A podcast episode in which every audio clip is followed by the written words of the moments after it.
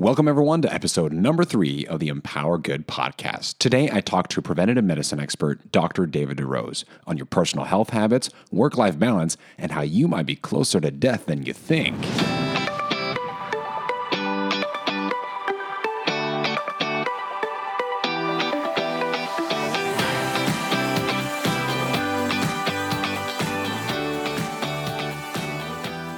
Dr. David DeRose, it's so good to have you with me on the podcast today. Thank you for joining me. Great to be with you, Joel.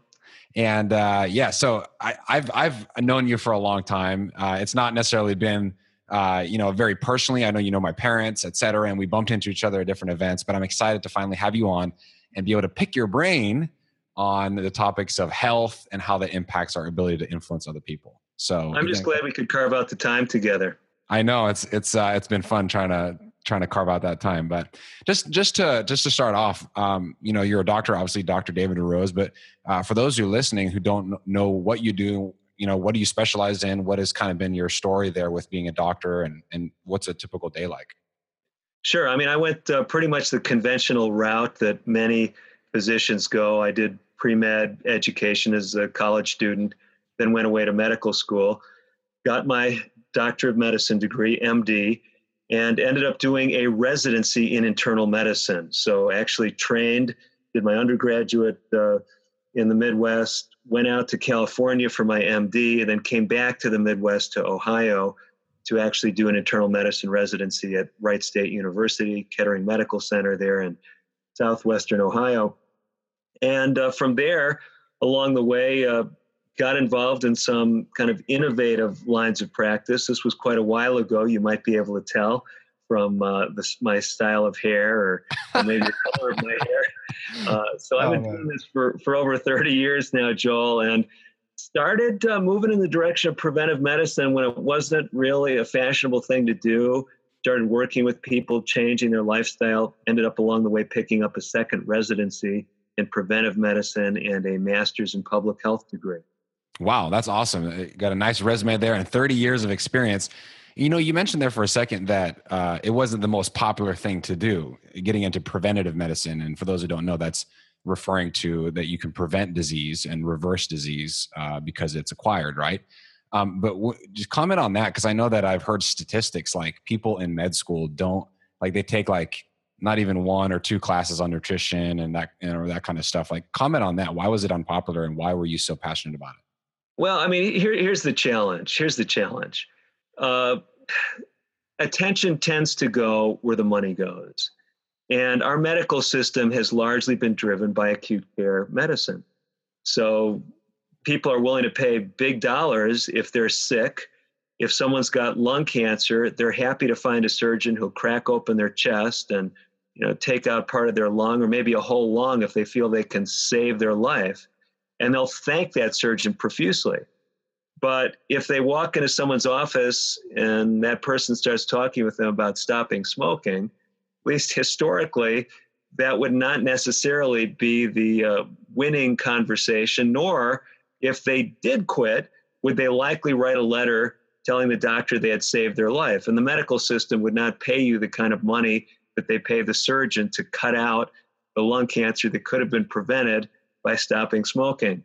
So it has a lot to do with how the medical system set up. It's not changed all that much, but there's been some movement we're actually putting a little bit more money into prevention. I mean, in the grand scheme of things, it's still a pittance compared to what we spend on acute care, but it's actually becoming more, I would say, fashionable just as we get a more intelligent populace and a more intelligent medical community. We're saying we can't keep doing this. We can't just keep putting out fires we've got to uh, stop starting them. That's awesome. I, I, I agree 100% what, you, what you're saying there. It's, you know, getting the getting the magic pill is what people pay for so think that they're paying for unfortunately but that's not always the case and you've done a lot of studies you've written a lot of books et cetera and we're going to get into that a little bit later but i actually want to take this opportunity to have a free visit with the doctor no just kidding oh, okay, I, okay. You know, I want to ask some questions that i've kind of been uh, chewing on and i've heard you know people talk about I think would be beneficial to the listeners as well. And the first one is we kind of you mentioned it with smoking. People, you know, there was like campaigns against smoking, you know, back in the uh, 80s and 90s, et cetera. And and I think you would agree, smoking is definitely not as popular as it used to be. But I've heard this saying right here, and I want you to comment on it. that sitting is the new smoking. What do you think about that? Well, I don't know if it's useful to compare things, but there's no question that the sedentary lifestyle is a risk factor for a host of chronic diseases. I've spent a lot of my time working with diabetes and high blood pressure. And those two diseases, I mean, they lay at the foundation for the majority of cases of vision loss in adulthood, the majority of cases of non traumatic amputation, the majority of cases of kidney failure. They're huge contributors to heart attack risk, huge contributors to stroke risk. And so we've got literally tens of thousands of people dying every year from complications of inactivity as it feeds into things like diabetes and high blood pressure. And of course, although we don't usually put it on the same page, cancer, which is right up there, the other top killers, inactivity is linked to a number of cancers, a number of the major killing cancers, colon cancer being uh, one of the foremost ones, definitely has a large, uh, large component to do with inactivity. Now, you can be physically fit, you can be in great shape, you can still get colon cancer, you can still have a heart attack or have a stroke, but you dramatically decrease the likelihood of all those things that not only kill, but rob us of quality of life. Yeah, I, you know, I think, it, like you said, it's more of a contributing factor. It can add to and complicate things and uh, you know i've just noticed you know just the way work the workplace has been over the years is that we have like i don't know what the percentage is but a huge majority of our job in the workforce nowadays is sedentary or not as active you know used to chop wood and build houses and you know coal mines you know but now it's more office space and mm-hmm. computer uh, you know i've even noticed that like my shoulders like i get shoulder pressure because i'm always on the computer i'm always driving or whatever you know like all kinds of different complications from that um, with that said, I have an, another question, and that is on the other side. Even though we might not be as physically active as before, but we're getting more and more busy. And there's two questions that I have on this, and that is the first one is that we we people that let's say want to do a YouTube channel or want to start a business or do a nonprofit or do something towards good. Like we get busy doing even good things. We get so busy that we think, oh, I got to stay up late. I got to finish this post. I got to write this book. I got to, you know, put in this submission, this proposal, and we lack rest people are workaholics nowadays. You know, we're so busy. And then tying that with social media, we're on our phones all the time. How important is rest? Should we put, you know, be very intentional about that? And how does that relate to social media and, and, and how it's affecting us? Yeah, I mean, it's a huge topic. Um, I sometimes talk to people about this concept of the disciplined life. And that may not sound all that uh, glamorous, but really, if we want to have optimal health, we have to put some discipline into our life. And sometimes uh, we think of discipline as just being, you know, hardworking. Uh, that is a part of it. I mean, you got to work hard to get your exercise in. I tell people make a regular habit of daily exercise, uh, make a regular practice of eating right and planning good meals, making sure you can have good quality food. We could go down the list, but you're exactly right. Some of the people that do very well with some of those active disciplines, they don't do too well with the discipline of rest. And I can't tell you that I have fully mastered it, even at this stage in my life. And it seems it's true. I've got a, a grant right now working with diabetes education with uh, Native Americans. We've just written a book on high blood pressure. We've got a lot of people wanting us to to speak and you know do events that have to do with high blood pressure. Just speaking with someone in the southwest who wants to have a big event and I've agreed to do it. But you're you're juggling all these things. In addition in my case still have a clinical practice and people get sick in the middle of the night.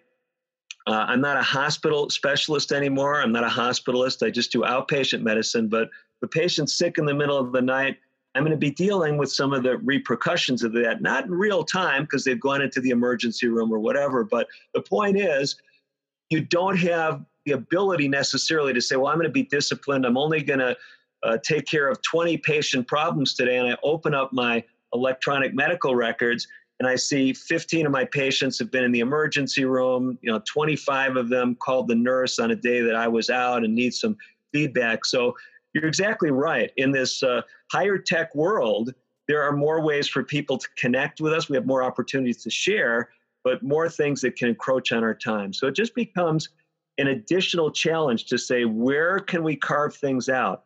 I really believe in this concept of a, a day of rest, just taking a day off where you can lay those uh, weekly pressures aside. I know many people are talking about that concept today, but even that's not enough. You've got to get adequate sleep. If we don't, we ramp up our metabolism that ramps up our stress hormones, whether we can do it on our own or whether we got to take caffeine to do it.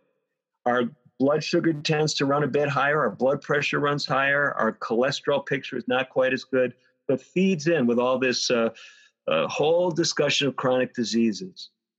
Wow, that was really really cool. So you're saying that even your metabolism, stress, of all that stuff has to do with your sleep and your ability to rest. Oh, it's huge, and and so are inflammatory diseases.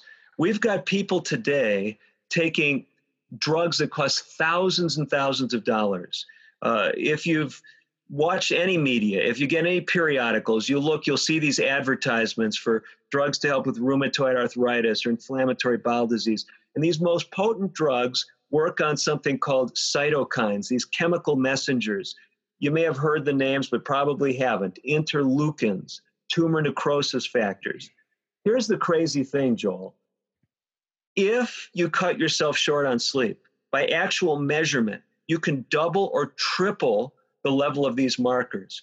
And so I sometimes joke with my audiences. I said, you know, here's a guy with some inflammatory disease he's now taking this drug that's costing him 10000 a month so he's got to work three jobs and he's tripling the levels of these compounds he's now taking a drug to lower um, maybe he would be better off if he just worked one job and got off those medications and got adequate rest because that's what some of the data suggests i'm not saying it's that simplistic but all these things are interconnected and a lot of us are just missing that whole big picture Wow, that is that is really really fascinating. Let me ask you this.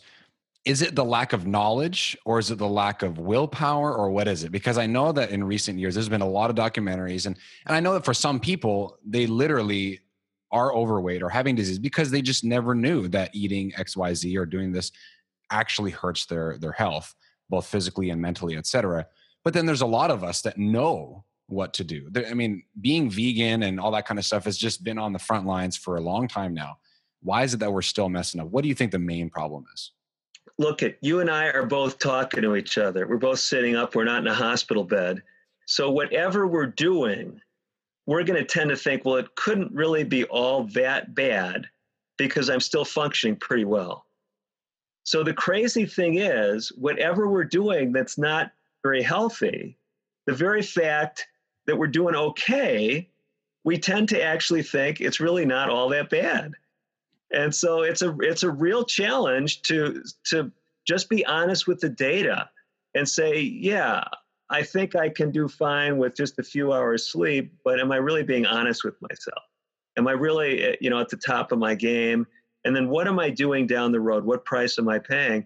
And they're sobering questions and when we're when we're busy, when we're doing a lot of quote good things, it's even more challenging because we're not just staying up, uh, you know, doing something idle. We're doing important stuff that's helping the world, and uh, it's a challenge. It, it is a challenge because when you said that, I'm like, man, I almost feel convicted. I, I feel bad and guilty because I know there's things that I need to do better. And this is something that's really interesting because I happen to have a really high metabolism it's slowed down. I'm 28 now, but it's it's slowed down, and I my friends and myself have even noticed, right? But uh, there, I mean, obviously, for people who have a lower metabolism, they'll do something. They'll eat like even just a little bit of something, and they'll gain weight right away, etc. Mm-hmm. For myself, for example, it's easy for me to think that, hey, you know, I'll be fine. Is it just about weight, or is it about something else as well? You know, because I mean, I have friends that ate all all the junk food they wanted. They never broke out in pimples. They never really gained weight is that is that okay? You know, sometimes when I speak with audiences, I tell them if you're overweight, if you have a tendency to gain weight, you may be better off. Wow. And the, the reason for it is a lot of us seem insulated, at least from some of the most obvious consequences of poor lifestyle habits. Now, the majority of Americans are overweight. So, you know, to some extent, most of us, if we're not careful, at some point in our life, we will tend to put on weight, but not everyone. You're exactly right. I've got patients who are up in years, they're very thin, they're not necessarily particularly healthy. But here's where we, we're going with all this. all of us have certain things that are grabbing, trying to grab our attention. It could be our weight, it could be our mental clarity, it could be our, our temperament. If we're cutting ourselves short on sleep, or if we're not getting the right amount of exercise, maybe we're just a little bit more irritable. Uh, maybe we're more prone to headaches or digestive symptoms. So here's the deal the person who has no signs of any ill effects and they're on a lousy lifestyle, they're perhaps the most unfortunate person around because they can look great, they seem like they're doing well, and then at 52, they drop dead with a heart attack, or at 47 or 38, or however young, it seems just you know crazy. How could this person have a problem when they're doing so well all their life? But really, what they were doing is they were they were borrowing against the bank, and finally you know they got the uh, the note that they're uh, overdrawn, and that's the end of the game. I want to ask you another question, kind of more transitioning to the why of health and as it relates to our ability to help other people. How important is self care, like big picture, but we can also go deep? Well, I mean, you use a simple analogy. Uh, let's say you want to help people by using your automobile, you know, running some errands for them. If you don't put gas in the tank and maintain the car, you're not going to be able to do much. At the end of the day, it's the same with our health. If we're not maintaining our own health, really our ability to help anyone else is going to ultimately suffer. So you could say whether it's from selfish motivation or from altruistic motivation, we've got to take care of ourself. And it seems somewhat ironic if you say, well, hey, I'm driven just by helping people. Well, if you don't take care of yourself, you're not going to help people for all that long. You're not going to be around later on to help people to have a lasting legacy. That's exactly well. I mean, here's the thing. Sure, a lot of people have done great stuff in short lifespans, but we can accomplish a lot more if we're deliberate, if we're disciplined in caring for ourselves, if we make time to take care of ourselves. It's not selfish, it's not depriving the world of what we could do. It's actually ensuring that we can do the most over the longest amount of time. I like that. There's two things that that I just noticed from what you just said right there. There's the longevity part, and then the ability to execute in the moment. Because somebody could be as healthy as you know anybody could be, but after let's say 30 years, they get hit by a car, and their legacy is cut short, unfortunately, with mm. whatever they were wanting to do. So I think maybe you can comment on this. It's not just about longevity. Being healthy now, uh, yes, it'll help you live longer to do whatever you want to do, be there for your family and make an impact.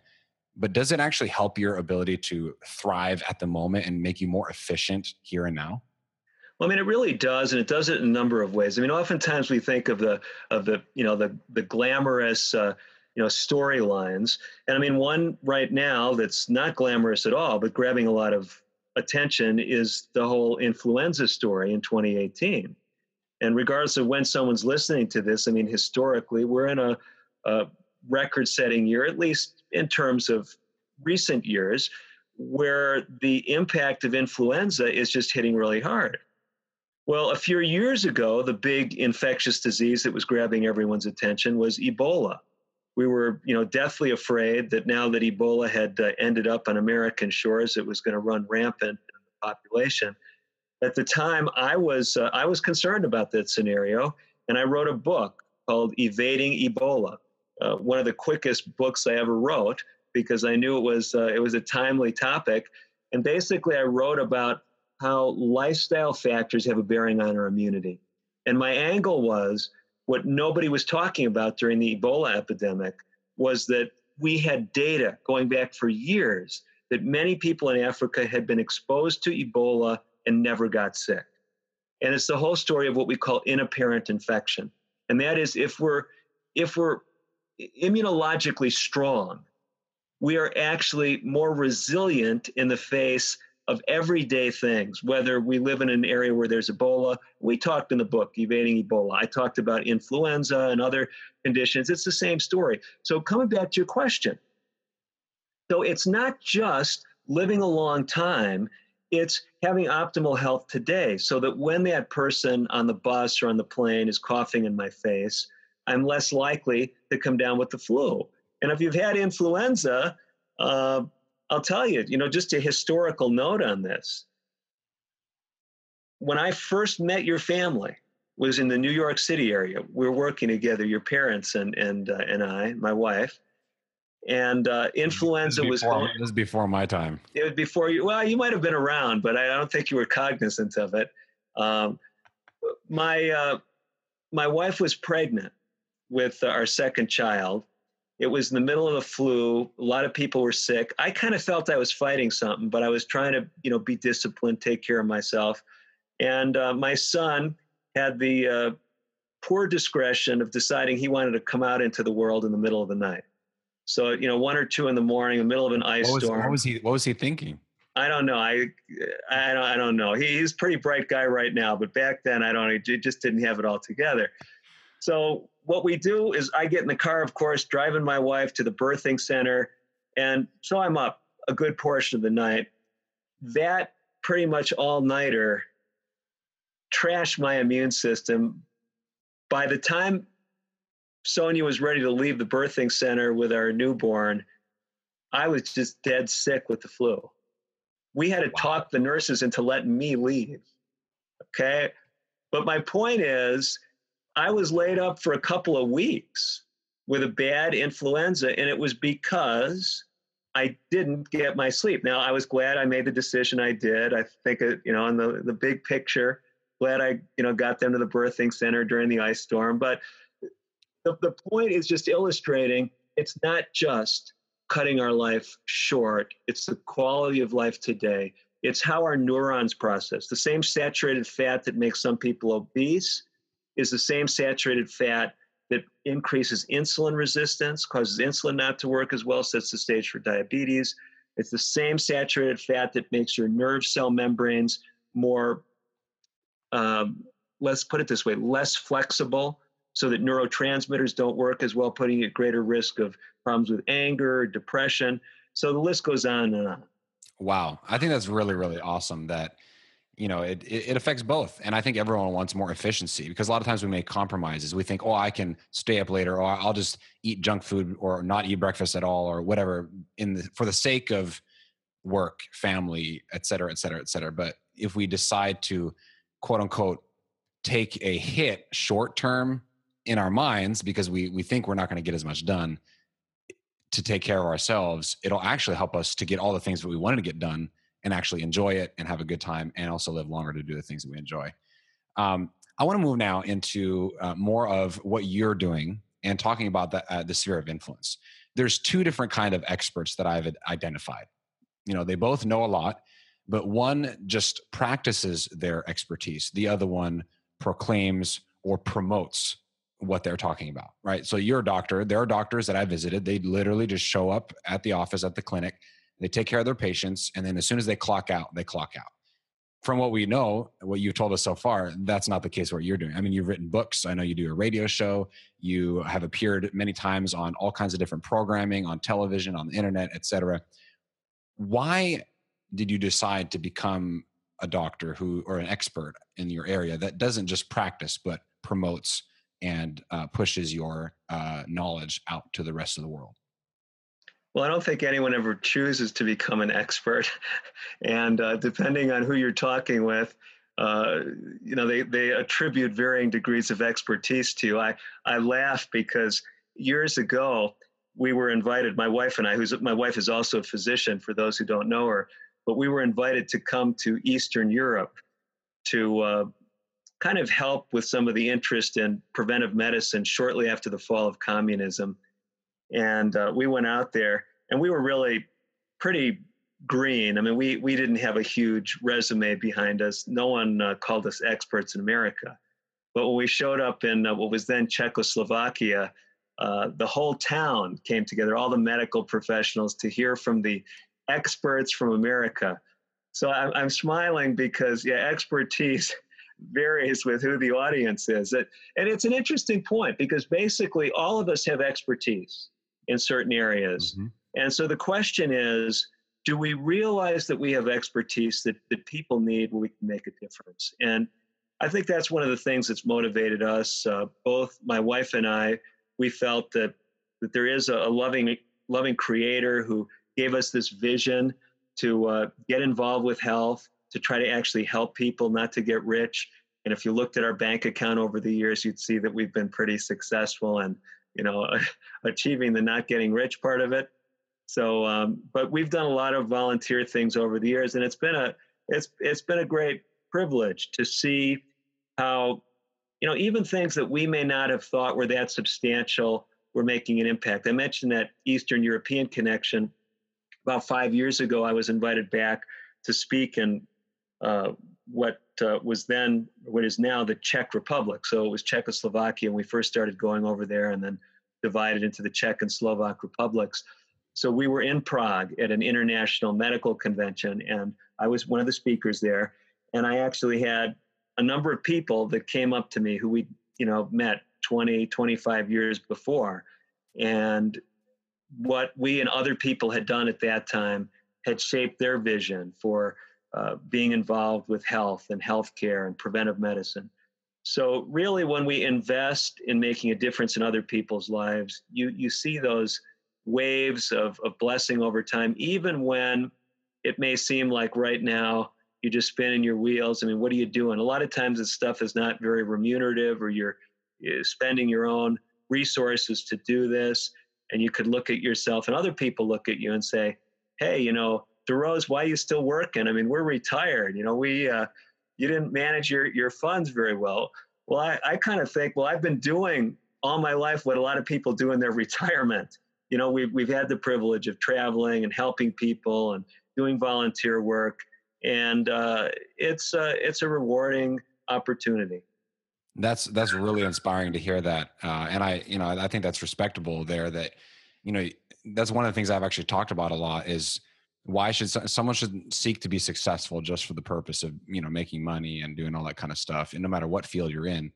Um, and it reminds me of this quote that actually was the inspiration behind the Empower Good podcast, and that is that our first duty to God and man is self development.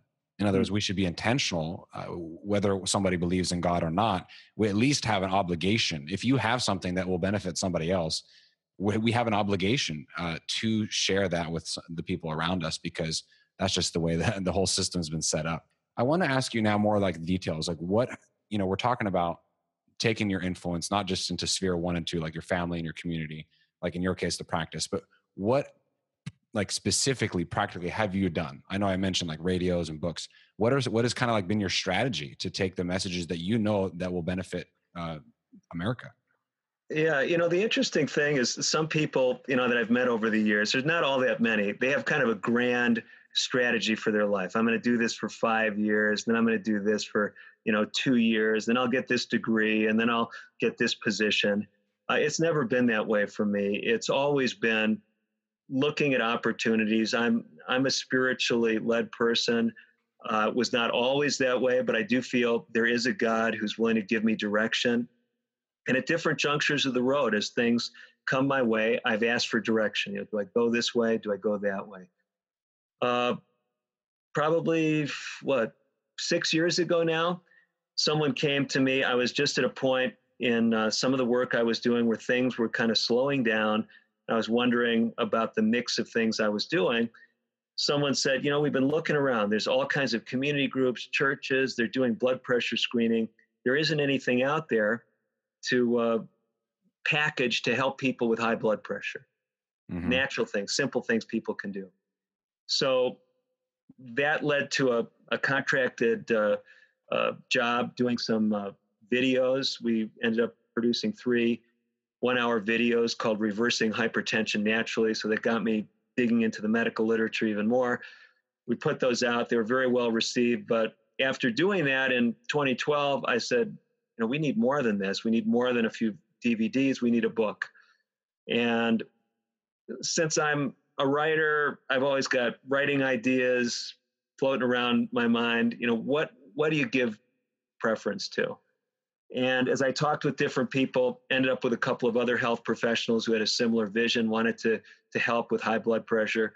Three of us got together, pooled resources, and uh, worked together on a book. We came out with a book in 2016 called 30 Days to Natural Blood Pressure Control.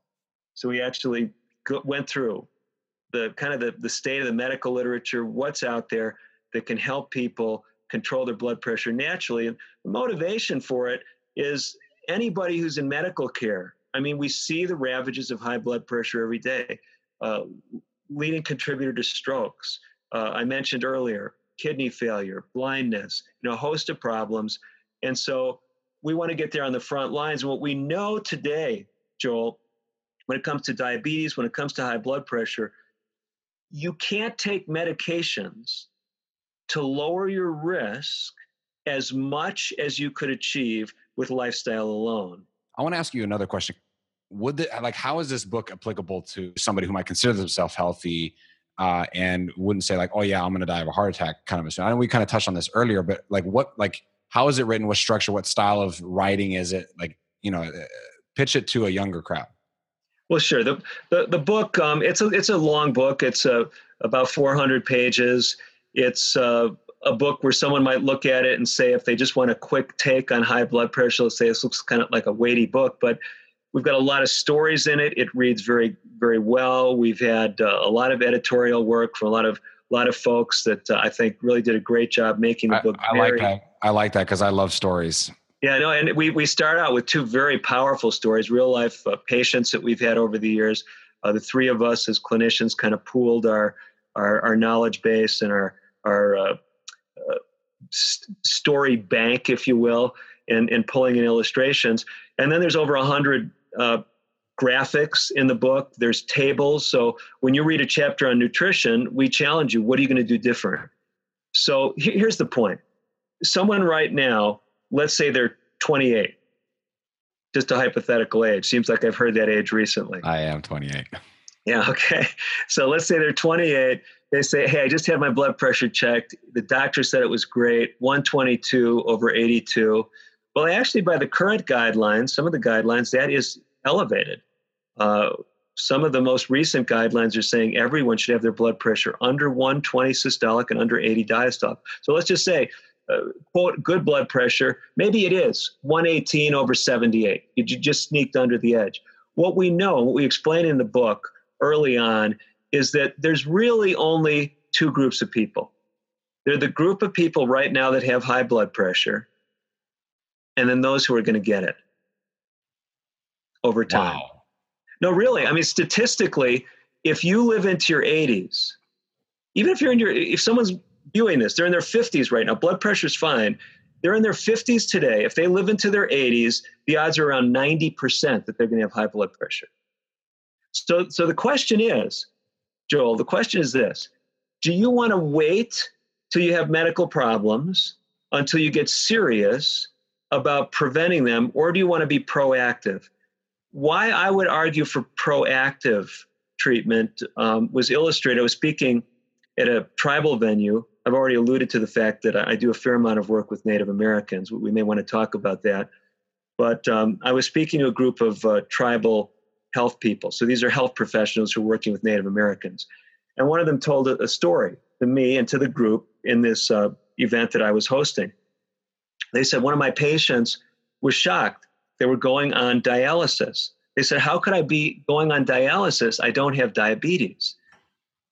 They had high blood pressure that wasn't controlled. The problem with high blood pressure is it often creeps up on you. And even before it's dangerously high, it's robbing you of nephrons, kidney filtering units. It's robbing you of neurons, brain nerve cells. You're increasing your risk of dementia because you have a higher than optimal blood pressure, even though the doctor may pat you on the back. So we say to people if you're serious about your long term health, pick up a book like 30 Days to Natural Blood Pressure Control or some other book that's you know talking about generally healthy lifestyle practices and, and it's it's like an investment. You invest when you don't think you need to.